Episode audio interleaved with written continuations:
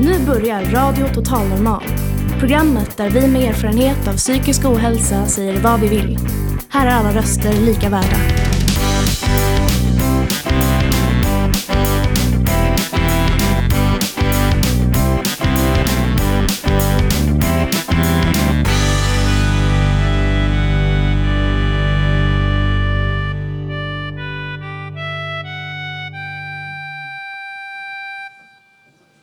Hej och hjärtligt välkomna till Radio Total Normal, ditt psyke i etern. Ni hittar som vanligt på 101,1 MHz. Idag sänder vi på ämnet lycka. Vad gör dig lycklig? Vad tycker du att lycka är? Och har du något minne av en stund i livet då du kände dig väldigt lycklig? Hur mår vi människor i dagens samhälle? Där vi har så många bekvämligheter som äldre tiders människor inte ens kunde drömma om. På så vis har vi helt säkert fått det bättre. Men är vi lyckliga för det? Hur mäter man lycka och var finner man den? Säkert är det individuellt och säkert har alla haft mer eller mindre lyckliga perioder. Kan man hitta någon form av balans så att man kan känna en slags grundlycka i livet? Är trygghet lycka? Blir vi lyckliga av att konsumera eller gör det oss bara olyckliga? Har vi missuppfattat vad lycka är? Vad gör den ständiga nåbarheten via sociala medier egentligen med oss? Ja, kort sagt, frågorna om lyckat vara och icke vara är många. Förhoppningsvis kanske vi kan finna något svar eller tips här idag. Vi bjuder på musik som vi har valt ut på ämnet. Vi har bjudit in två musiker, Payan Batabai och Magnus Helmner. Vi frågar varandra och berättar om minnen, läser dikter och sjunger sånger på ämnet. Så välkomna allihopa till detta lyckliga program. Jag som är dagens programledare heter Tracy.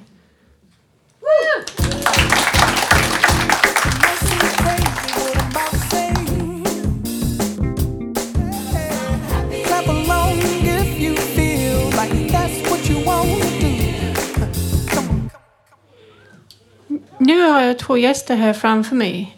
Payam Tabat... Tal, förlåt. Pa, Tabatabai. och Magnus Helmer. Ni ska sjunga för oss om en liten stund men först tänkte jag ställa några frågor. Kan du Payam berätta lite om dig själv? Hej på er. Eh, Pajan heter jag. Jag kommer från Iran. Jag har varit nästan tre år här i Sverige. Och vad gör jag? Jag är maskinteknikingenjör, fortsätter utbildningen inom min utbildningsområde.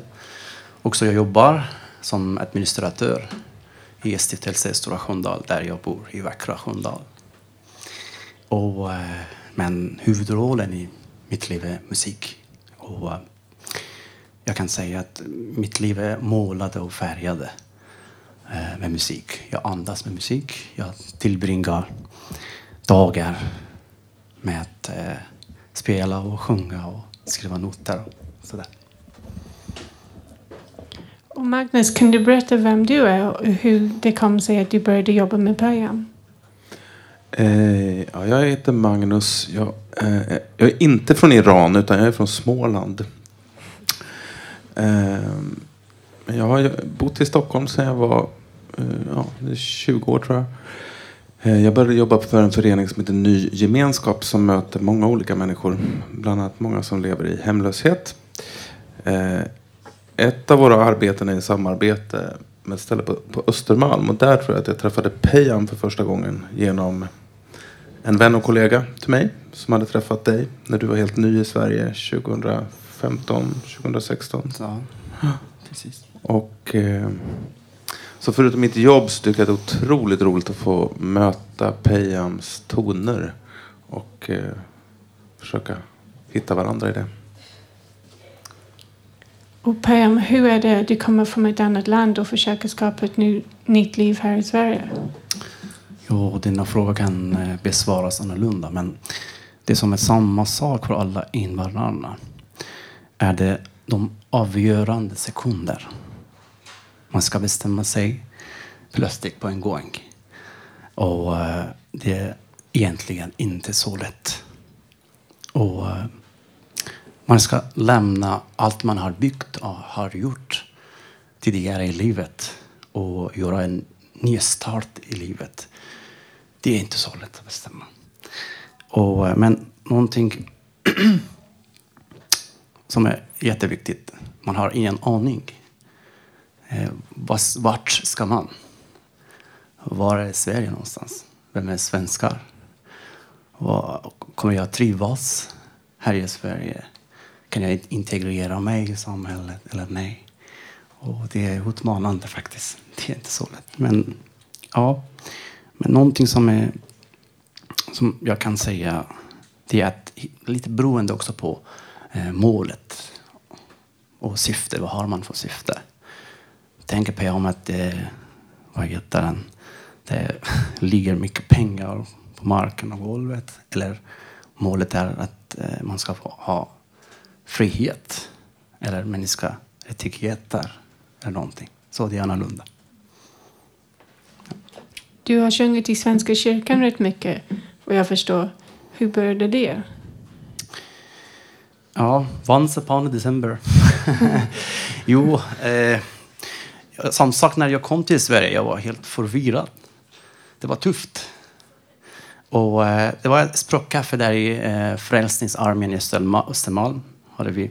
Och de har eh, gemenskap, projekten. De har eh, gratis frukost och sen de har eh, predikan. Och de brukar sjunga. Och ja, Magnus Hellner och min dyra vän också, Daniel Back, de började sjunga efter språkkaffet. Och sen, jag var inte så säker, jag ska säga att jag kan sjunga eller nej, men jag sa ändå, jag kan sjunga. Så, ja, varsågod. De gav mig möjligheten att sjunga för första gången i Sverige. Jag sjöng min första låt som jag hörde i Sverige, lyssnade på. Eh, Långsam farväl han älskade Lisa Nilsson. Med fantastisk röst. Och jag sjöng den. Jag fick mycket höra, mycket komplimanger. Och idag efter eh, två år senare, denna dagen, eh, jag har sjungit och spelat i många spelningar. Eh, inklusive Dramaten och teaterplatser och kyrkor och kulturhus och så vidare. Men eh, något som du skulle veta, varför mest i kyrkor? Därför att de öppnade sina dörrar till mig första gången, som jag berättade. Och eh, det var en fantastisk upplevelse. Jag har aldrig upplevt en sån upplevelse i mitt liv. Kanske jag hade ingen, inte samma tro exakt som de tror på. Men det var fantastiskt. De öppnade händer och tog hand om mig. Och sa sjung PM. Och på det här sättet fick jag utveckla mig och klättra snabbt. Och eh, jag kände mig trygg. Och det var fantastiskt. Någonting som jag ska säga faktiskt. Ingen frågade mig. Eh, ingen ställde frågor eh, i förhållande till min ras, min religion. Vem är du? Var kommer du ifrån? Och en sådana saker. Och det var fantastiskt. Jag fick sjunga i en kyrka. Cool. Um, idag har vi tema lycka. Vad är lycka för er? Jo, eh, det som jag kan säga lika. Ni kan, ja. Den ena sidan kan du, kan ni föreställa Peyam från Iran. Peyam bor i Iran nu, ni kan tänka mig. Peyam är lycklig. Men de andra tänker att jag är lycklig. Jag har ett ganska lyxigt liv, stor lägenhet, tre jobb. Det, jag har ett liv som är många ungdomarna eh, önskar och drömmer. Men Peyam är, inte, är olycklig, känner i hjärtat. Men idag Peyam har en liten studentdröm. Fattig student är Peyam. Men jag känner mig helt lycklig. För att när Peyam ska lägga sitt huvud eh, i sitt kudde när han ska sova. Eh, Peyam känner sig, ja, jag är helt nöjd av mig själv. Jag är nöjd. Jag är precis mig själv. Jag har frihet. Och det är viktigaste sak, det var målet som fick mig komma hit. Och det är lycklig, och, eh, lycklighet och något som man kan säga tacksamhet också. Som är eh, nyckeln till lycka och framgång. Säger Rumi, en persisk poet och sofisk mystiker. Ja. Och vad, vad är lycka för dig, Magnus?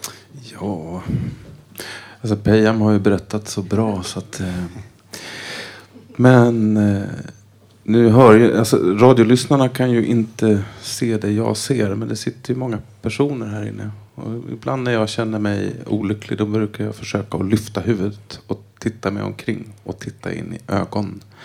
Det gör mig väldigt lycklig.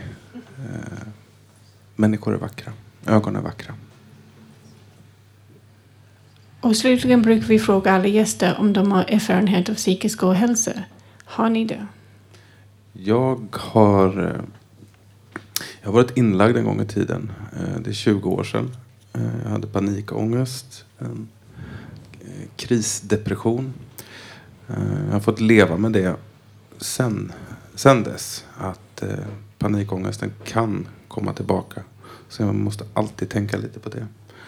Ehm, Mm. Tror, tror ni att man kan vara lycklig trots man har psykisk ohälsa? Ja, det, alla människor förtjänar att vara lyckliga. Men jag tror att vi behöver varandra. Eh, oavsett om man har psykisk ohälsa eller inte. Så, så behöver man andra. Eller hur Pejam? Ja, det är det. Jag, eh, jag kan säga. Naturligtvis har vi alla upplevt något annorlunda procenttal av ohälsa och depression och sådana saker. Men någonting som är eh, viktigt att säga i första steget att man ska acceptera det. Och man ska tänka på verkligheten att det finns ingen människa som är 100% fullbordad människa utan misslyck, misslyckande. Och eh, man, jag tänkte att det är något, kan man ta den som en gåva, en bra tillfälle. Man kan återkomma till sig själv och gravera andra sidor. Och eh, Rumi har en bra citat. Det är en anledning att man får ibland panik och man mår inte bra, att man glömmer sig när man är upptagen. Och Rumi eh, säger Gud sade att älska din fiende, jag lydde och älskade mig själv. Man ska älska sig själv. Och, eh, och, och uppmärksamma till sina andra förmågor, fokusera på dem. Och på det här sättet man kan eliminera den bristen och ta bort ohälsa. Man är viktigt. Man ska tänka på att människan är viktig. Vi är viktiga. Och eh, också Rumi, jag ska säga en till citat av målarna Rumi. Att eh, du är inte en droppe i havet, du är hela havet i en droppe.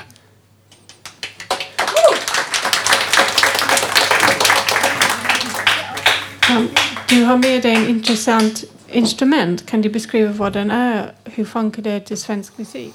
Min lilla gamla vän. Här är setar, jättegullig. setar är en iransk instrument. Se betyder tre och tar betyder sträng. Instrument som har tre strängar, men det har fyra i alla fall. De två betyder det. Och jag ska sjunga tillsammans med min dyra vän Magnus Hemner. Kärleksvisan som är, många svenskar är bekanta med den här låten. De sjunger i bröllop. och, Eh, det skrivs av en dyr vän som heter Peter Hallström.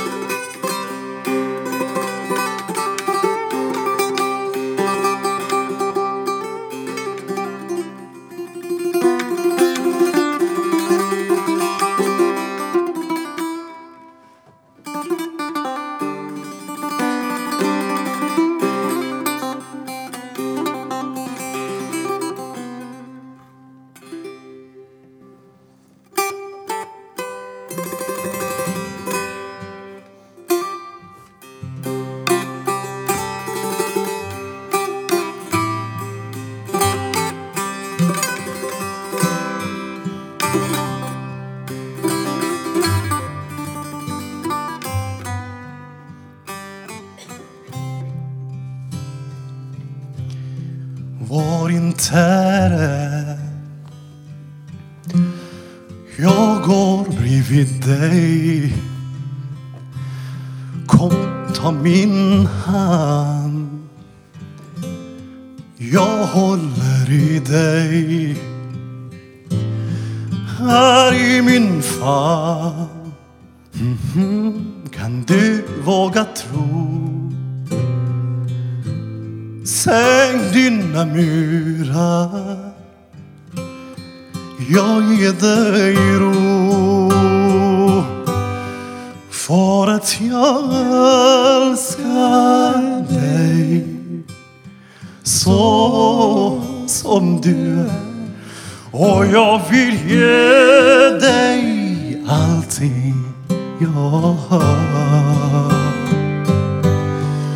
Låt mig få vara dig när du är svag. För du betyder allting för mig. Var inte rädd,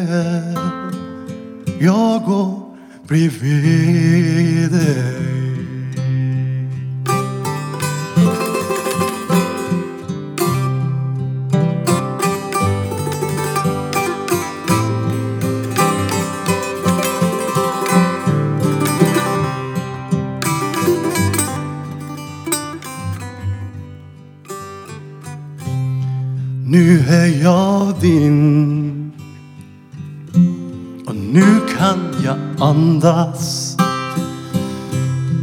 Här blir jag kvar för här vill jag stanna. Se på oss nu. Mhm. Livet är vårt. Ser du den framtid som vi, vi kommer få? För att jag älskar dig så som du är. Och jag vill ge dig allting jag har. Och låt mig få bära dig när du är svag. För du betyder allting för mig. Ja, jag ska älska dig så som du är. Och jag vill ge dig allting jag har. Låt mig få bära när du är svag. får du betyda allting för mig. Var inte rädd. Ja, jag står bredvid dig.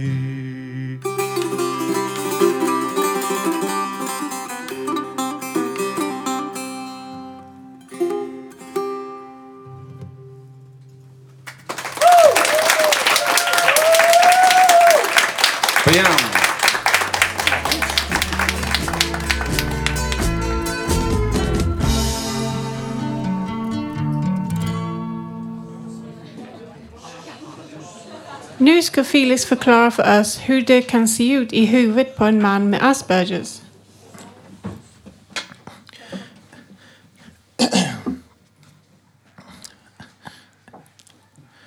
Hej, det här är ett inlägg som handlar om mitt behov av att prata med folk. Jag vill, hö- höra, jag vill höra samma sak flera gånger för att komma till ro.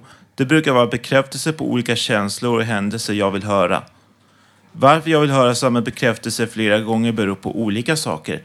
En sak är att det ofta är kaos i mitt huvud. Och när det är kaos i mitt huvud är det inte som att det finns några lagra, lagar.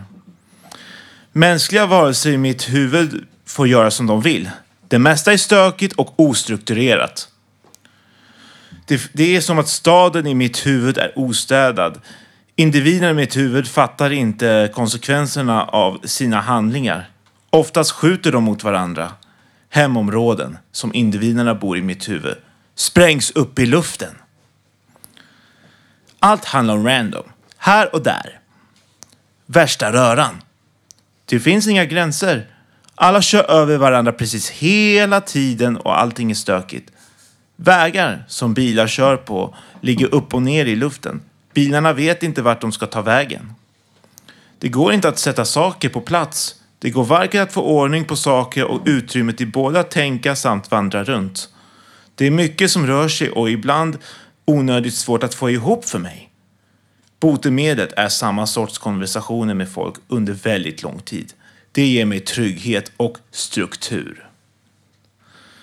Även om jag redan vet svaren vill jag ändå ställa frågorna flera gånger om och om igen.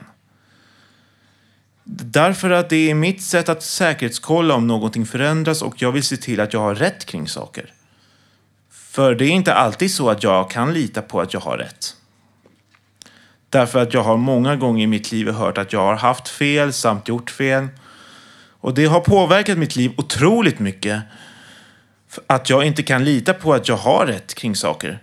Därför ställer jag samma frågor flera gånger även om jag vet svaren på dem. Jag vet att andra brukar göra det på annat sätt. Bekräfta svara en eller få gånger, sedan går vidare och eh, blir färdiga med frågan. Jag, jag använder mig av konversationer på annat vis. Jag upprepar saker. Och, och jag har inte alltid varit uppmärksam på att andra kan ha andra behov och kan uppleva mig som jobbig. Jag har inte alltid tänkt på vad andras behov var och är. Konsekvenser av mitt sökande av bekräftelse gör att folk blir, kan bli otroligt utmattande, maximalt trötta och eh, störda på mig för att jag har ett annorlunda behov av att snacka med folk.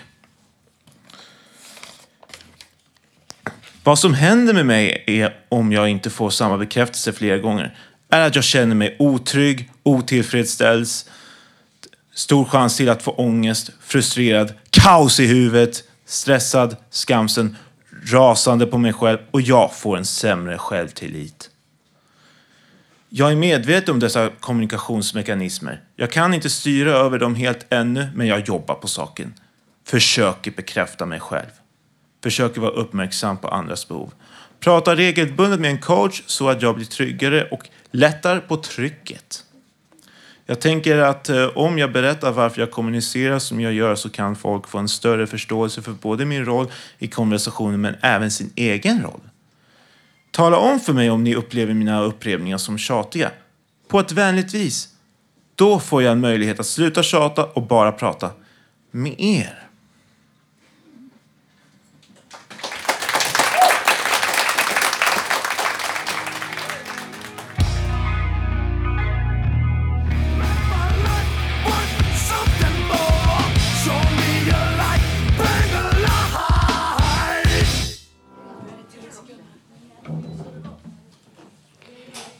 Nu har vi en gäst som varit här hos oss många gånger, nämligen Ralph. Du har valt en låt på, ä- på ämnet lycka. Kan du Ja. berätta om den? Ehm, det är en låt, som heter Songbird av eh, Fleetwood Mac. Eh, så, ja. Många som har tolkat den. Så jag vill bara en i raden. Så den handlar väl... Ja, det är en ganska lycklig kärlekslåt egentligen. Eh, ja, ganska poetisk. Eh, så, liksom. Ehm, så ja, det handlar väl lite om att eh, universumet stämmer överens med ens inre lycka liksom. Eller ens...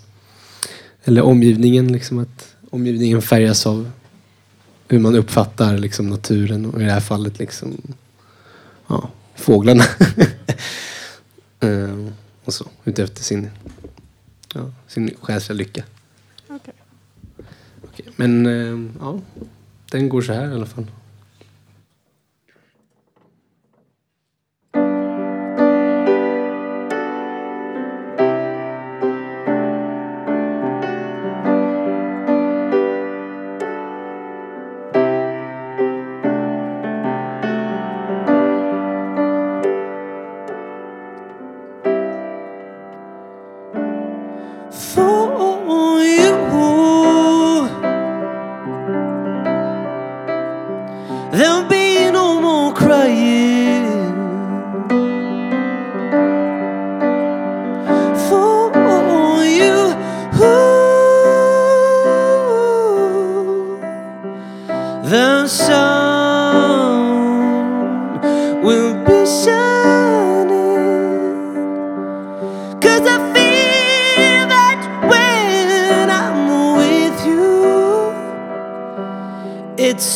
Alright. I know it's alright.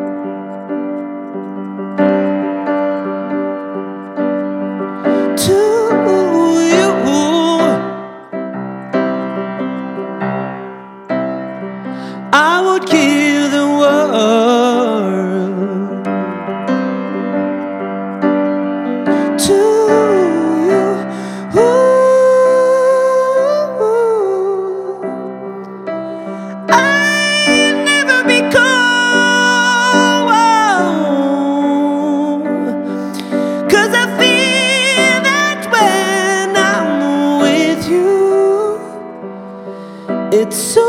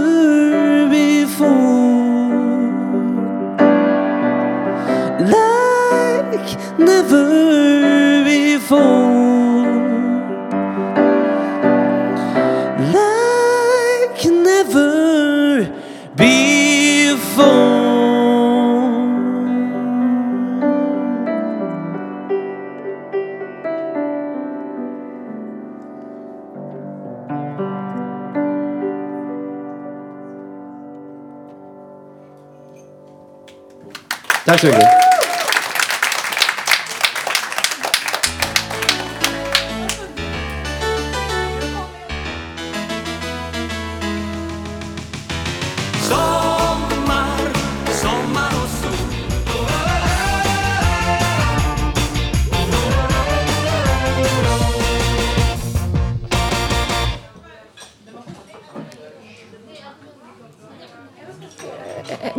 vi få höra en liten intervju med Eva Smoczynski som jobbar som handledare här på Fountain House. Men så, som också är yogalärare och har varit bland annat i Indien på meditationskurs. Hon berättar lite om hur man kan hitta till lyckan med hjälp av just yoga och meditation. En del av lyckan för mig är just den delen som kanske yoga och meditation ger om att ehm, hitta någon typ av harmoni i sig. Ehm, och att ehm, hitta acceptans. Det är inget magiskt egentligen som händer kanske med hjälp av yogan och meditationen. Men det är kanske mer att man får verktyg att eh, se på både det dåliga och det som är bra i livet och att inte försöka kämpa emot och våga titta på saker och att eh, inte fly. Och ju mer jag yogar och kommer in i kroppen, andas och är närvarande, ju mer känner jag att jag kan kanske se mina problem mer för vad de är. Och då säger man inom yogan att det är lättare att hitta eh, rätt svar på rätt plats i rätt relationer. I yogan jobbar man jättemycket med eh, andningen. Så. så att andas och känna in kroppen.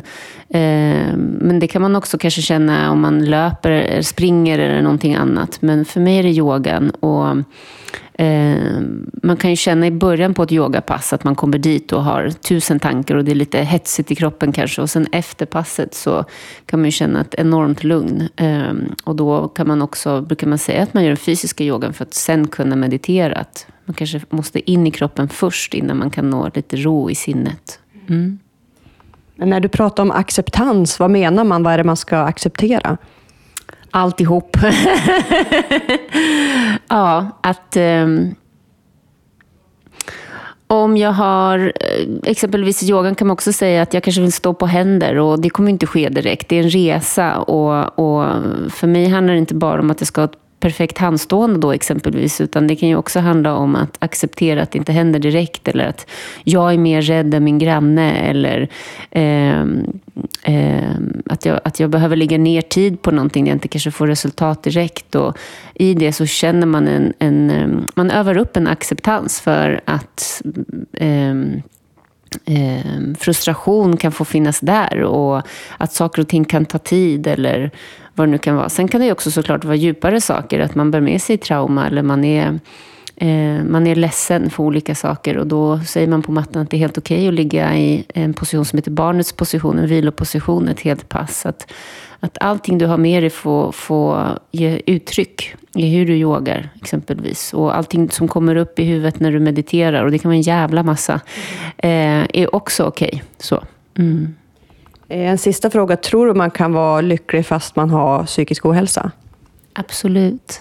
Det vet jag att man kan. Ja, det är ju så. Vi, så, vi kan vara exempelvis förlora någon och vara i djup sorg och samtidigt skratta åt någonting. Så vi är så pass komplexa vi människor att vi kan ha exempelvis en pågående depression eh, eller vi kan, vad det nu är för psykisk ohälsa och ändå hitta glimtar av saker som gör oss glada. Så eh, ja, yin och yang, både, både kan finnas. Mm.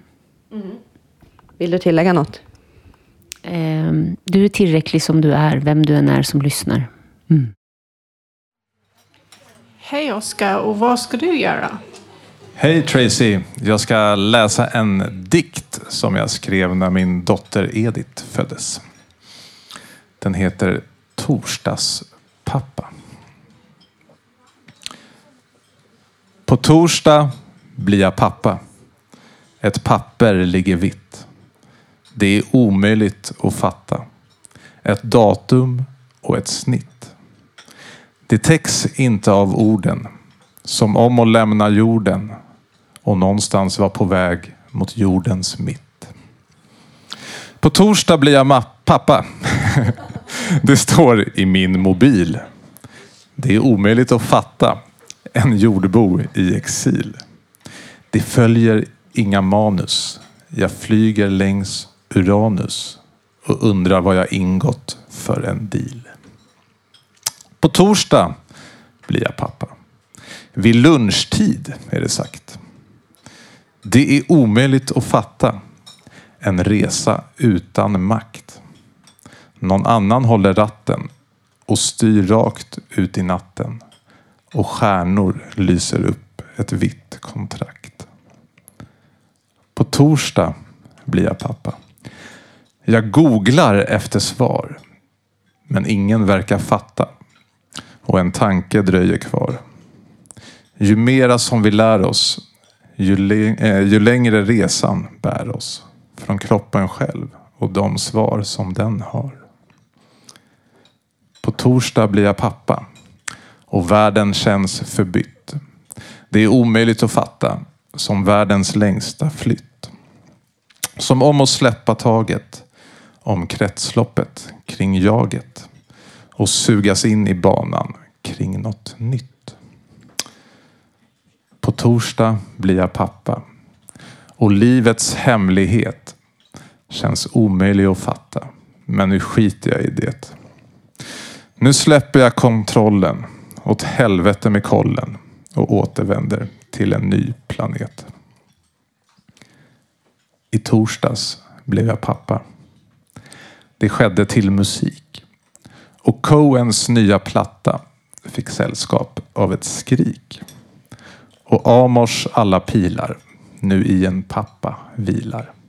Och världen kommer aldrig bli sig lik. Tackar, tackar.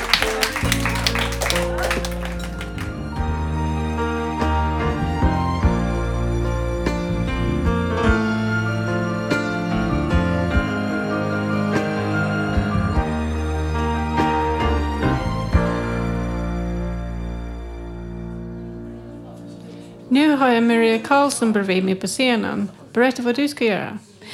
Jag ska läsa en av min pappas dikter. Han, när han var i livet han skrev en 2000 dikter. Och här är en av dem. Vi är ju mitt i vintern och jag tror det är många som jag längtar efter våren och sommaren. Och eh, det är en jämförelse hur man kan känna på vintern när man tänker på sommaren. Så dikten heter Jämförelse, att man jämför vinter och sommar. Varje kall och frostig vinterdag längtar jag till sol och sommardag. Visst kan naturen vara skön i vinterskrud men vackrast är den dock i sommarskrud. Visst kan frostig morgon kännas frisk och ren men skönast är med smultron på en dikesgren. Nog kan stjärnor glimma vackert ut i bister vinternatt men lika vackert är nog månens sken ut i augustinatt. Nog kan kristaller skapa undersköna sagomönster men härligt är på våren känna markens dofter genom öppet fönster. Visst kan norrsken skapa underbara skådespel men att skåda lätta sommarskyar är väl inte heller fel. Nog är det skönt att skida under snötyngd gra, gra, gran och tall. Men det är också härligt att skåda vår bäckens ystra fall. Efter häst till bjällerklang men jag drömmer ändå om vårkväll och aftonklockans klang. Tack.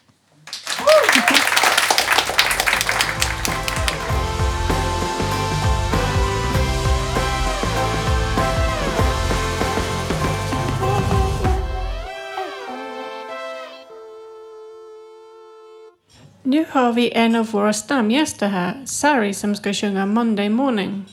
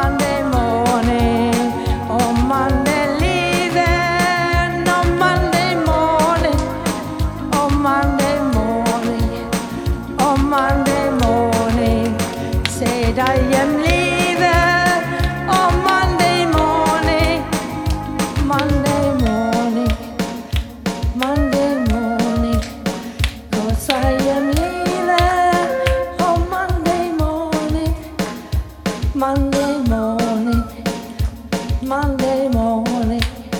Yeah, I am leaving on Monday morning. On Monday. Phew!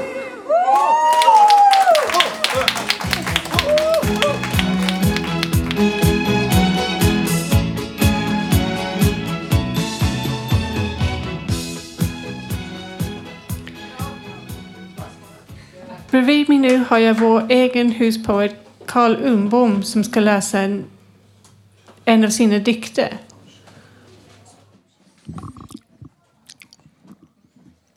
Ja, tack. Ja, den här dikten heter Länge tycktes med livet som vinden. Och det, här ligger lyckan invävd lite i barndom, dröm, stillhet och religion. Ett slags ämne som föresvävat mig länge. Men inte kan speciellt mycket om. Känns skönt. Länge tycktes med livet som vinden och vinden vände med sällsamma rytmer om sommaren som om ingenting annat än sommaren talade om stillhetens gåtor. De som stillades lika sällsamt som människans längtan men som log om människan kom ensam längs glömda vägar om kvällen då tystnaden tycktes tala om skogsgläntan som en början. En början av ett annat land. Och långt fram inåt detta land där solen kastade ett ljus lika mjukt som en gång barndomens. Där såg jag sagans egna antiloper beta bland vita liljor. Och än längre fram där vatten glittrade genom ett drömmande lövspel. Där såg jag munkåpor korsordra flodådran i en solnedgång som föll med diktens egna rytmer. Jag ska invänta den dag då hösten blivit till en svalkande spegelbild av sommaren och ljuset glimmar likt gåtan hos en bitterljuv dröm. Då ska jag följa efter på en vandring som går under saffransfärgade träd och en himmel som jag vet redan nu kommer att ha blivit till en sprucken silversköld. Tack.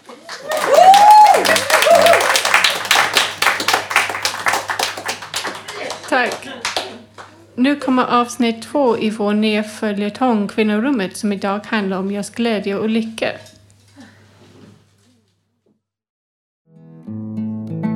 Åh kvinnor, åh kvinnor Vi måste höja våra röster för att höras Julie, vad gör dig glad? Ja du, det kan man fråga sig. Nej, men det kan vara olika saker. Men det kan också vara små saker som kan även göra min dag.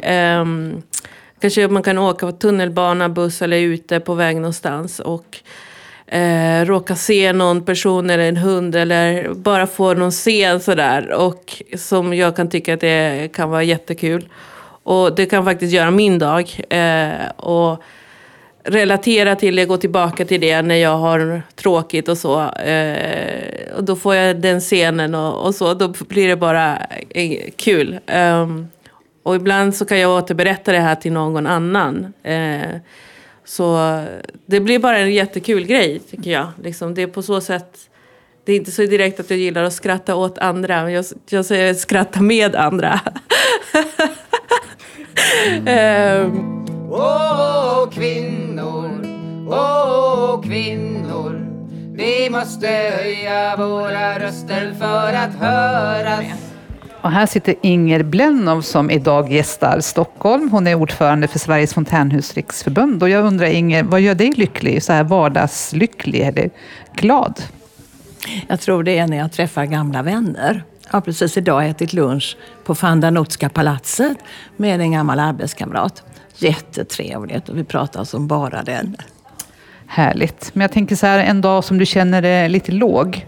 Jag antar att du har sådana dagar. Att, lite dystert sådär. Eh, vad kan du göra då för att, att muntra upp dig själv? Har du något sånt knep? Då sätter jag mig ofta och läser faktiskt en bok, en roman eller någonting sånt.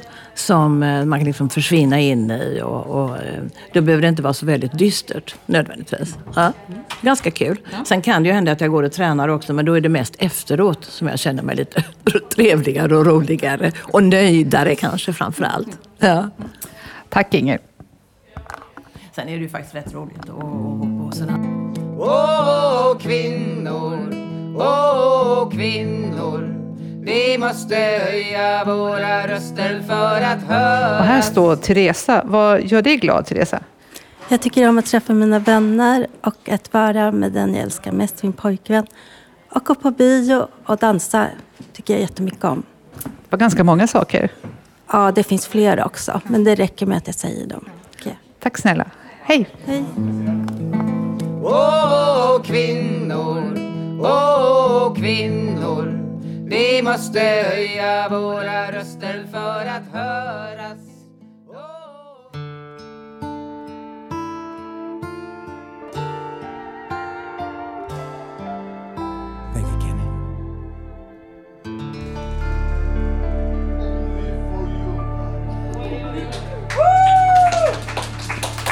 Vad bra du är Björne!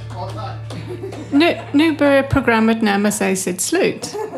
Men jag tänkte att vi ska knyta ihop säcken med att fråga vår live-publik vad, vad ni tycker om lycka. Kan man till exempel vara lycklig fast man har psykisk ohälsa?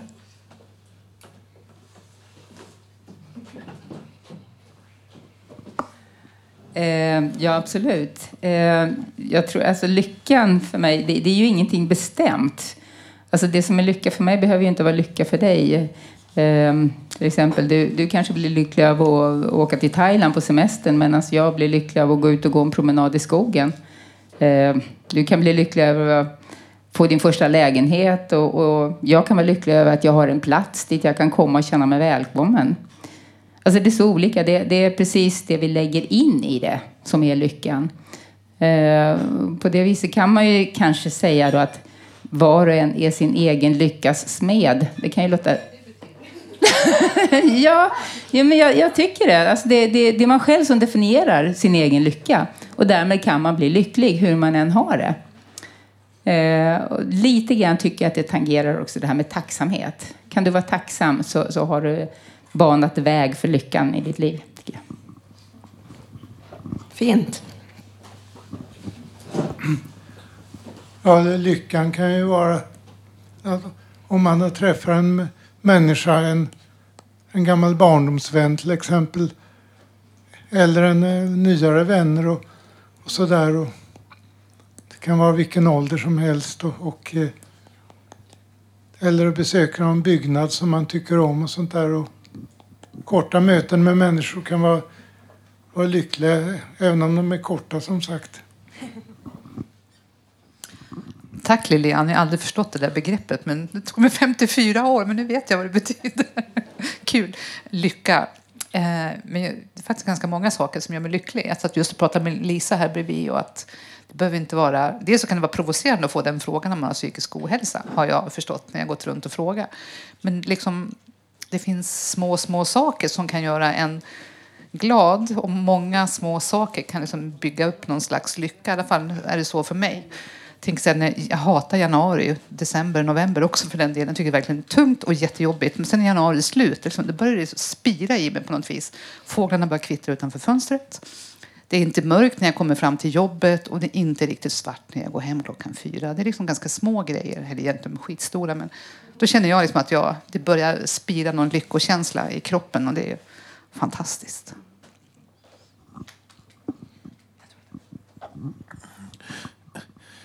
Jag kan nog hålla med de två om att eh, lycka är ingenting som man bestämmer själv händer. Men jag kan säga för mig att lycka det är, det är en sån bred eh, så, grej. Eh, lycka kan vara kärlek men det kan vara så mycket annat än det också. En kärlekspartner kan vara lycka men det är inte bara det. Jag ser liksom lycka som att eh, det är, det är att man uppnår något som man verkligen vill uppnå. Det är lycka. Och att kunna lycka är också att vara stolt och glad för det man har och eh, vara nöjd med det man har och liksom känner man nöjdheten och stå, över sitt eget liv och, och så kan man vara väldigt lycklig. Och jag tänkte att, att jag just kom på det här med mitt inre huvud och känslan av hur det är att, att eh, och upptäckte behoven och, hur, och kunna uttrycka mitt inre. För utifrån, det, det var liksom lycka för mig för att kunna åstadkomma det. Men jag kan också säga att en extra sak jag också blev extra lycklig över var att att när filmfestivalen, Oscar Bright filmfestival hörde av sig som jag har vunnit också ett pris på för min gamla film Den under begravningen har hört av sig att den har fått en tillfrågan från eh, eh Glasgows filmfestival som är en av världens största filmfestivaler som också tänkt att vi visa min film Den under begravningen nu i år. Vi får hoppas på det. Ja, det är också jag lycklig över. Tack, hej! Ja, jag tror lycka ändå handlar om något, att man vet inte när, hur den kommer till. Man kan bara upptäcka vissa omständigheter. Och man, eh, det är väl någonting odeklarerat som jag tror också hänger ihop med innehållsrikedomen hos livet. Det är liksom som något som mångfaldigar sig allt eftersom man söker. Och det ska man faktiskt vara lycklig åt. Det sägs att en andlig skatt är den skatt som växer medan man äter. Det, det ska ni tänka på. Det är viktigt. Alltså. Tänk på det istället för materiella skatter. Hejsan. Eh, jag skulle vilja säga att eh, jag är väldigt tacksam och lycklig för att eh, jag får vara här idag. Att få vara en del av Fontänhuset här i Stockholm, Sverige. Och jag är väldigt tacksam för min ledsagare som hjälpte mig hit idag.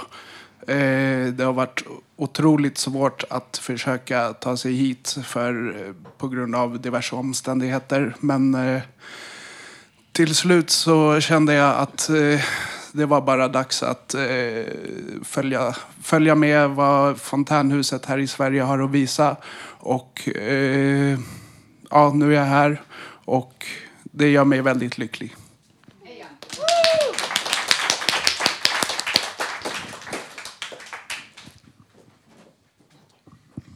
Ehm, jag tänkte på en grej till. Att det här, just kopplingen till psykisk ohälsa. Eh, jag, tror nog att vi som har levt, eller lever med psykisk ohälsa, ångest, depression eller vad det än kan vara för någonting. Eh, vi har nog fått lära oss att inte ta saker och ting för givet på samma sätt. Eh, jag menar, idag i, i sociala medier så är det så ett väldigt tryck så här att man ska vara lycklig och, och det, det man lägger ut bilder och ska ha likes och, och, och det är ganska hög nivå på, för att man ska vara lycklig. Alltså det, det, man måste svara upp till en viss nivå. Eh, medan vi som kanske inte har tagit allting för givet har fått lära oss att vara lyckliga över saker, eh, de här små sakerna och vardagliga sakerna ändå, som andra kanske tar för givet. Om man tänker så, så kanske vi kan vara ännu lyckligare. För att vi inte tar det för självklart allting.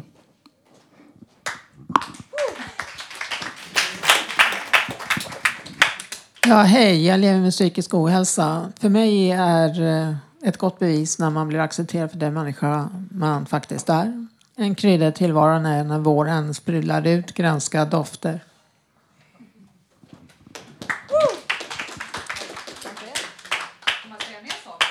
Ja, det är snart slut. En kort. När folk trotsar sina rädslor, till exempel är programledare för första gången, då kan man bli lycklig. Eller, någon, eller som du säger, någon vågar komma hit för första gången fast det känns jättekämpigt. Det, det tycker jag är en lyckokänsla. Mm. Och varje gång min dotter svarar Vilma i telefonen blir jag så bara. Ah. Mm. Och jag vill dela vad lycka är för mig. Och lycka för mig är när jag vaknar utan ångest. Jag verkligen uppskattar de dagar och får mycket gjort. Men mest lycka har jag när jag träffar min gudson, hans syskon och familj. Vi ses inte så ofta, men när vi ses har jag en konstant leende på ansiktet och skrattar som aldrig annars. Ja, det var min syn på lycka och nu ska vi få höra Björn Juvelius syn på lycka i hans låt som heter just Lycka. Lyssna och njut.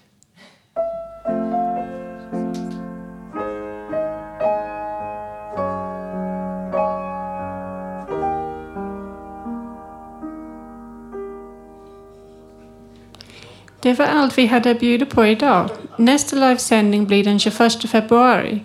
Vill du vara med i våra sändningar så kom gärna på redaktionsmötet måndagar klockan 11 på Fountain House, Götgatan 38. Till nästa sändning kan du lyssna på oss via www.radiototalnormal.se eller på Soundcloud eller iTunes. Du kan också hittas på Facebook, Twitter och Instagram. Radio Total Amal drivs av föreningen Fanzingo med stöd från Socialstyrelsen och Fountain House Stockholm. Tekniker var Johan Hörnqvist, producent och ansvarig utgivare Malin Jakobsson och jag som är dagens programledare heter Tracy. Woo!